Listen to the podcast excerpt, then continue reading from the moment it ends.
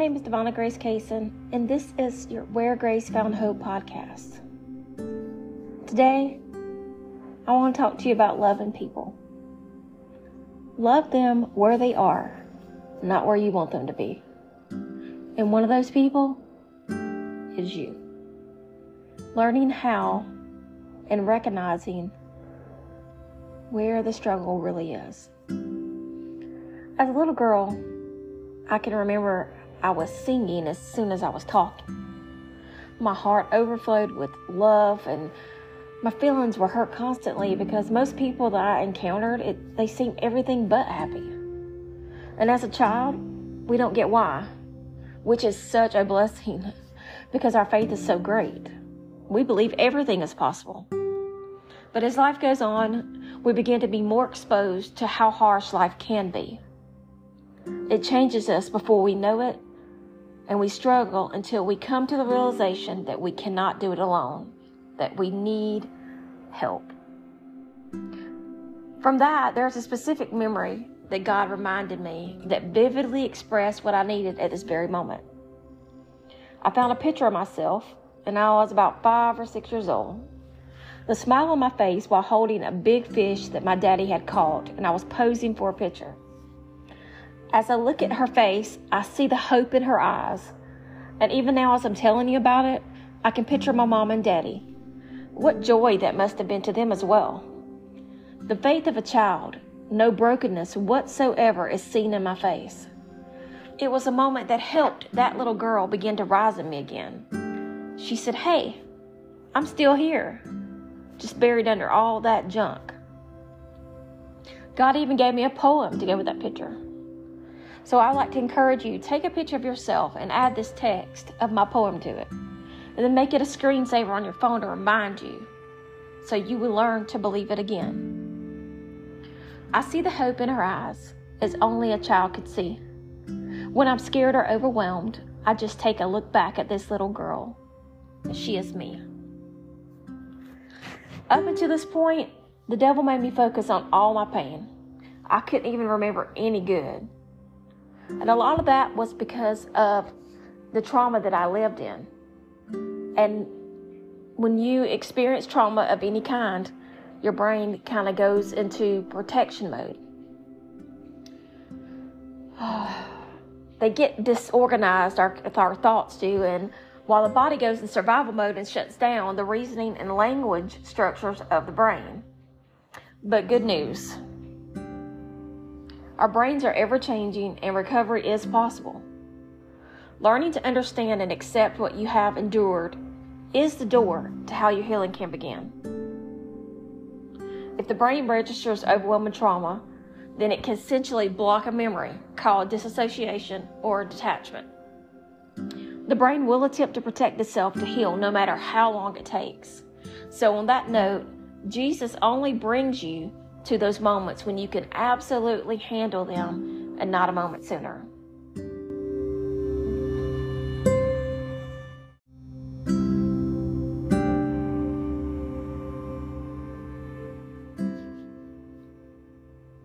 Long before I ever got out of the abusive situation, I felt God put in my heart that one day I was going to write a book. That's where He gave me Where Grace Found Hope. As of now, I'm many years from the abuse, and I've been remarried now almost 11 years. But this journey was just that a journey. Um, one of the most recent healings was in a woman's group therapy in 2017. Now it's 2023. So this podcast has been in the works for many years. I had to do in stages. Although I processed individual parts of the abuse on its own, there was a part that was left till later that God knew I was not ready for until a few years ago. He knew He wanted me in the group therapy for that very moment. But why, you probably asked? I had truly no idea the depth of the stages of PTSD or what was about to come. You're trying to do more than just exist. But that's all I was doing. I was trying to function in a world I was very naive to. I could not even trust my own feelings, not to mention trying my best at being a mama. I love my boys so much, but I'll be honest, I was so broken. I don't know how much of a mama they actually had because I lived in fear and cried all the time from the age of 16 to 32. A big part of my healing was loving on other people as a hairstylist. The joy it gave me making others smile, it was like a light bulb going off to, that reminded me, yes, you do have worth and purpose. And there are many occasions over the past 20 years that people have sat in my chair and gave me a word from God. Every seed that was planted may have not bloomed yet, but others have. And one of those gifts is encouraging others. It came so natural to me, although I did not understand the significance of how or why. Although deep within, I could feel a yearning inside of me that was so much greater than me. I love helping others to see the fullness of how amazing they are, even when at times I would refuse to see that in myself. And basically, because of the manipulation and brainwashing. When I first had escaped the physical situation of the abuse, Eventually, I came to reject myself, replaying the same thoughts in my mind that I was told every day like, you're no good, you're trash, you came from trash. All the while, I kept looking for those to lift out of their own pit. Seems strange, huh? But you know, that is what God created me to be in my mother's womb, and I answered that call. Not before I struggled through walking through life blindly. It was in serving others and loving on them during all the years that I was abused that helped me become who I am today. Ultimately, I came to know this to be the very tool that God was going to use to combat the enemy of my soul.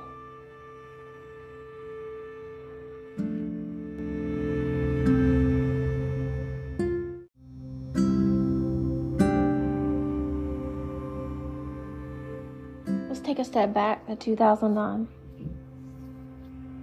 February 3rd, 2009, I got a call that my mother had had a heart attack. Prior to that day, on Saturday, I had just got off work and I wanted to go see my mom. And I was told that I had priorities around our house to go take care of before I go anywhere. And I had been working all day and I was very tired. But I knew what that meant. I meant if I didn't do what I was told, there would be ramifications.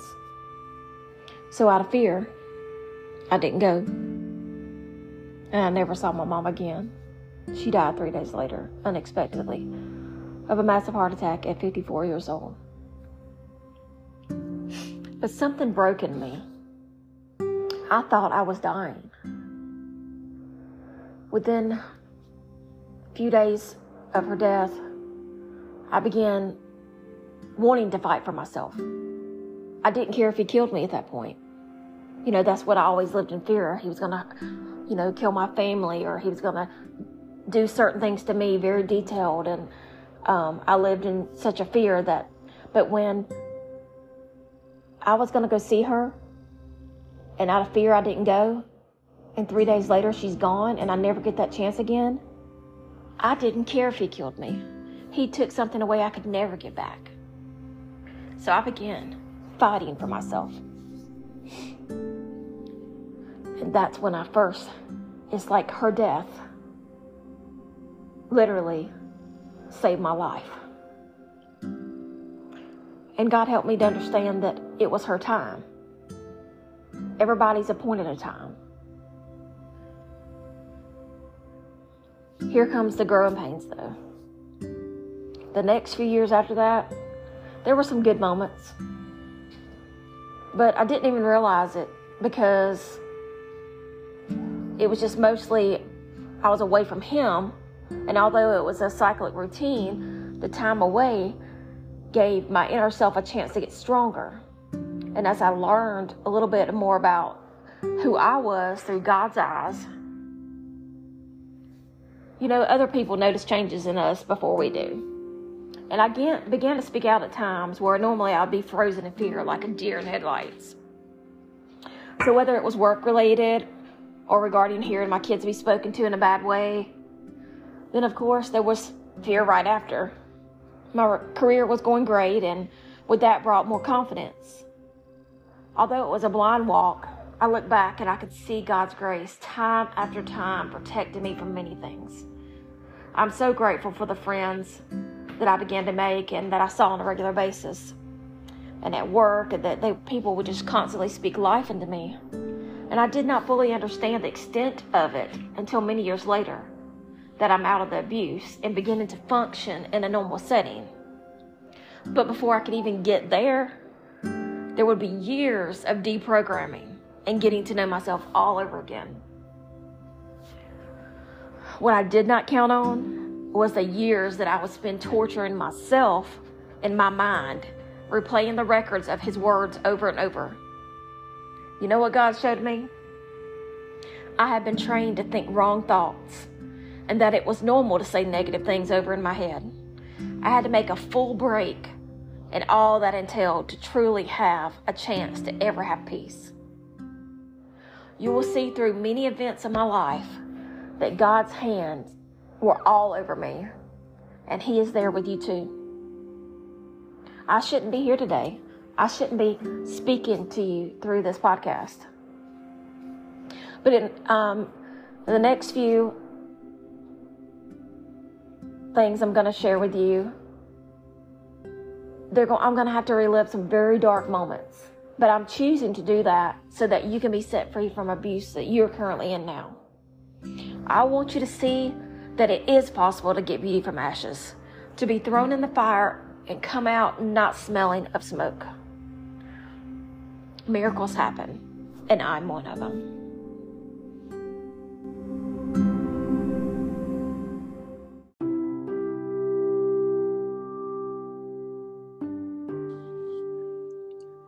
Hey, this is Ivana Grace Kaysen, and you're listening to Where Grace Found Hope.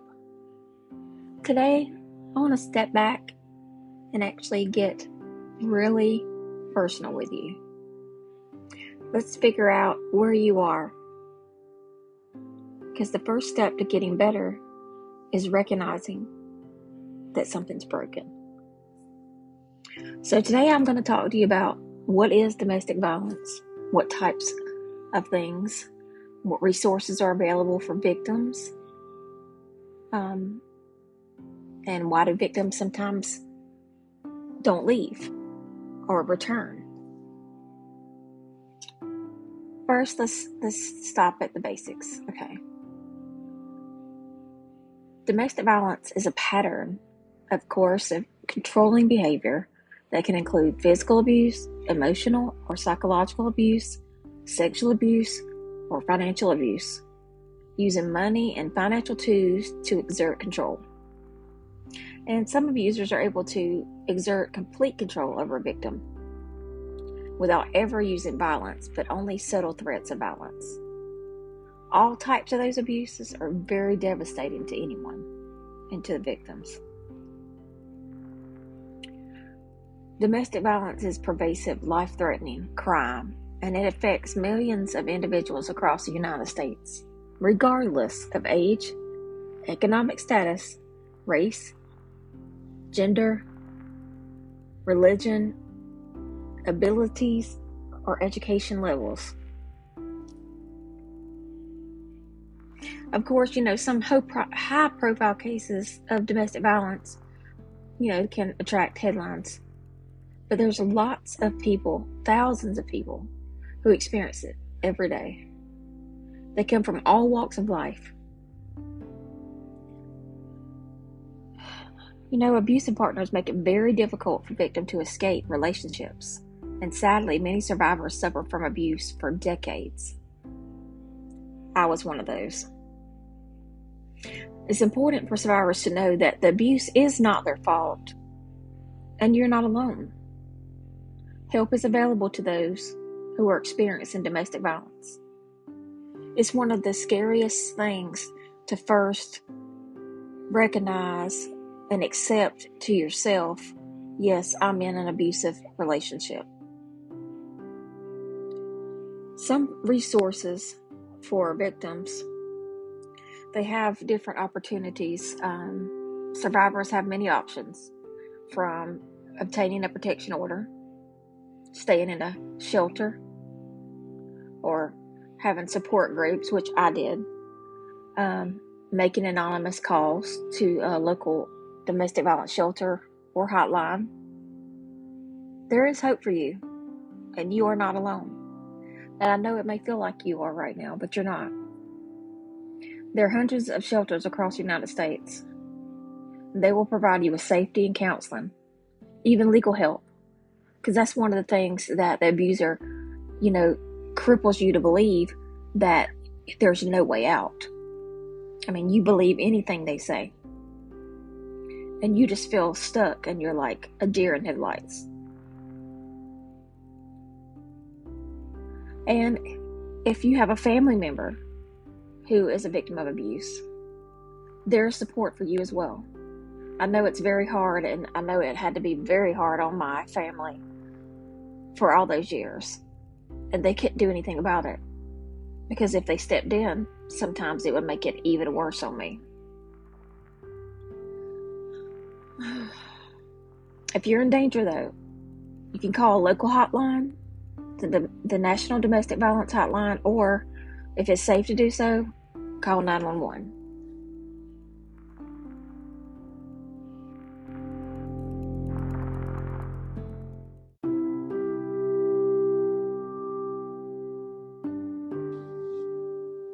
Okay, so the question you hear all the time from people who've not lived it and don't understand is why do victims sometimes return or stay with abusers? They just can't understand it.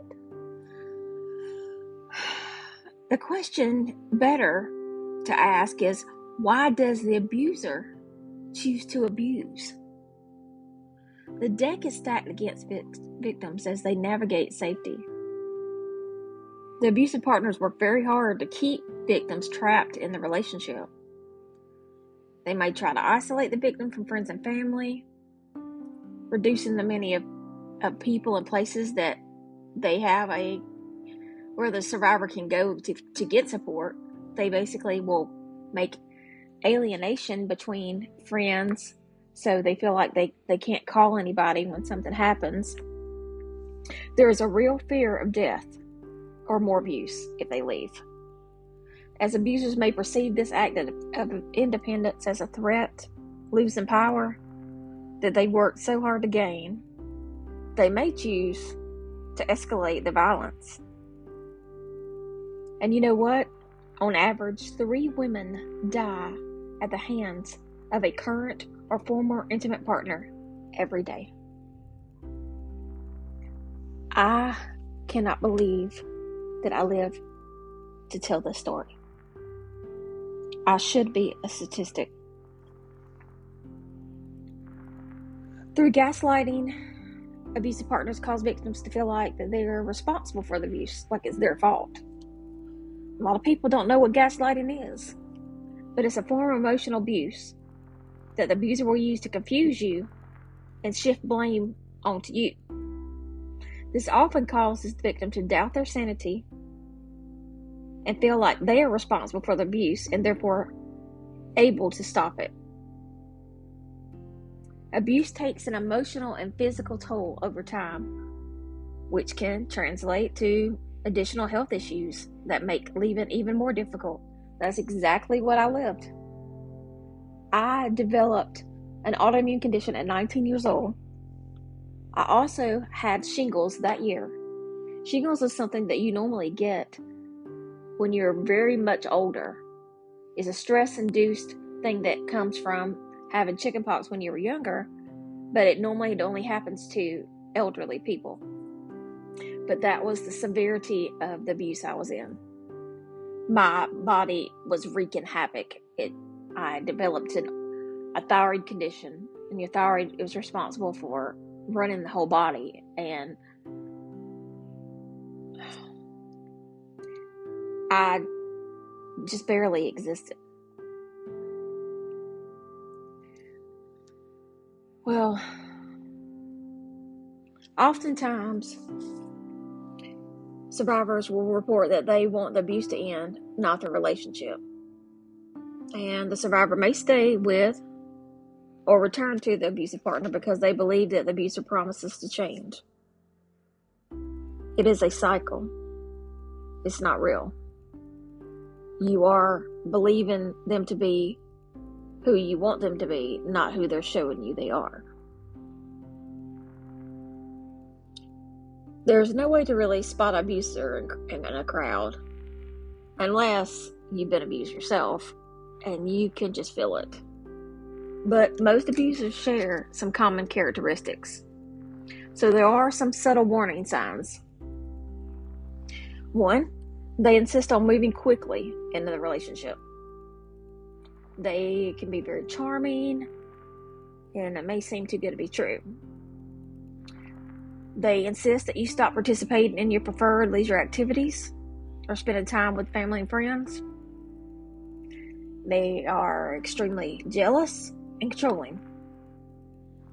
And a big thing, they do not take responsibility for their actions and they blame others for everything that goes wrong. They will criticize you, your appearance, and make you feel like really down on yourself. Um, they will constantly put you down with their words and actions. And also, when they do try to pretend to be nice, their words and actions won't match. It's important for you to remember that domestic violence is first and foremost a pattern of power control. And any one of these behaviors may not be indicated of abuse on its own until it's considered as part of a pattern of behavior. Listen to yourself. If you feel red flags, if you don't feel safe, something doesn't feel right, that's probably the case. They will spend a lot of time making you second guess yourself. All right, is it is it possible for abusers to change? Well, yes, but they must first make the choice to change their behavior. They're not going to do it just because you leave them. That behavior is gaslighting and control to keep the cycle going. If they really want to get help, they'll get help on their own because they will recognize and hold themselves accountable. Um, sometimes the abusive partner may stop one form of abuse and continue another part of it.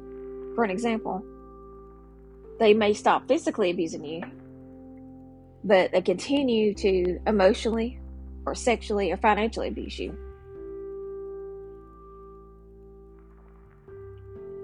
Are men victims of domestic violence? Yes, men can be victims of domestic violence.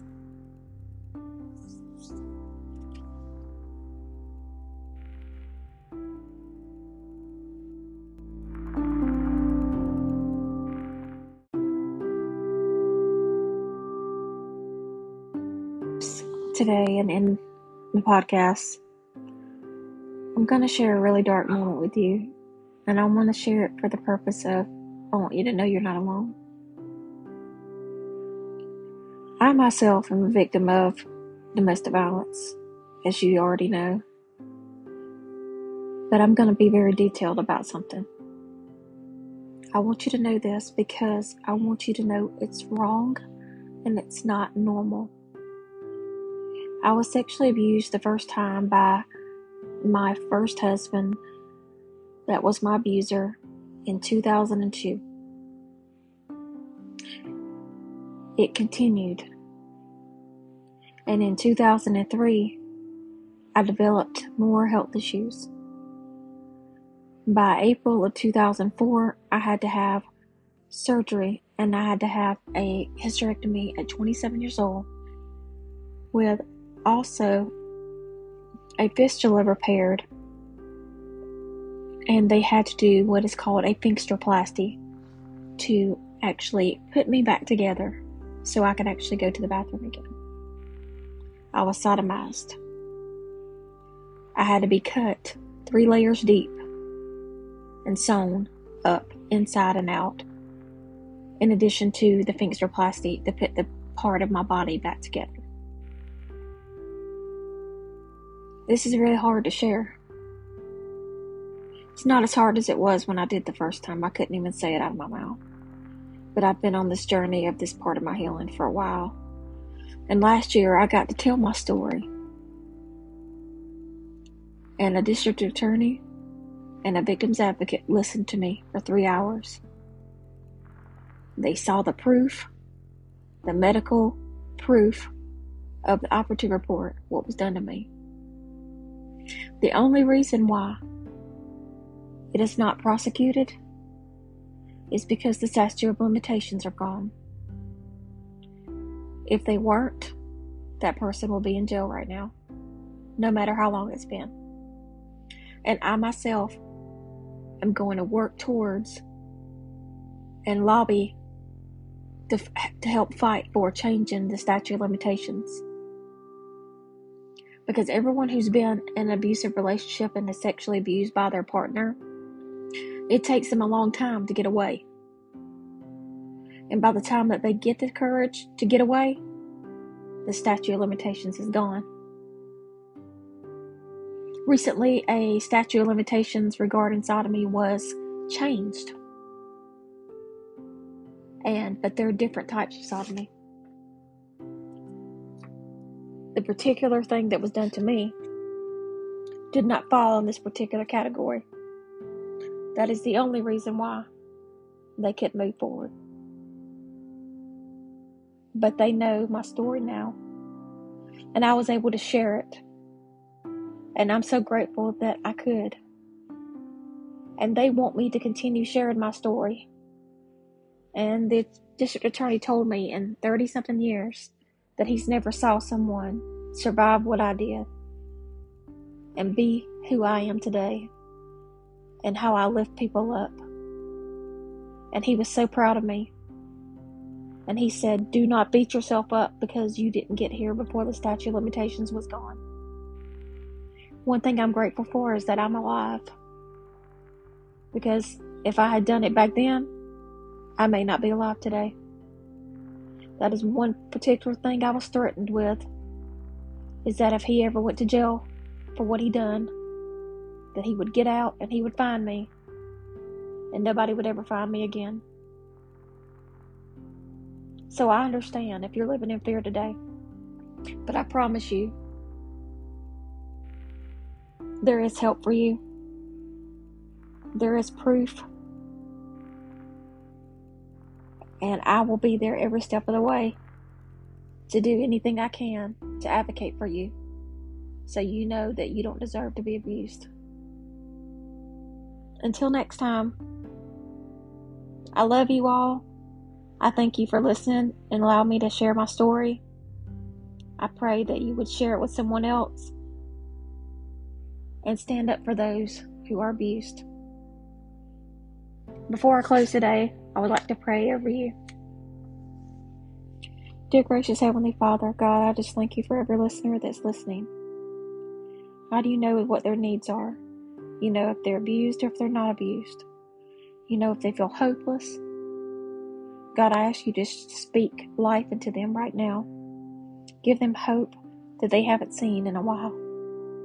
ask that you just lead, God, and direct them. Fill their hearts with peace.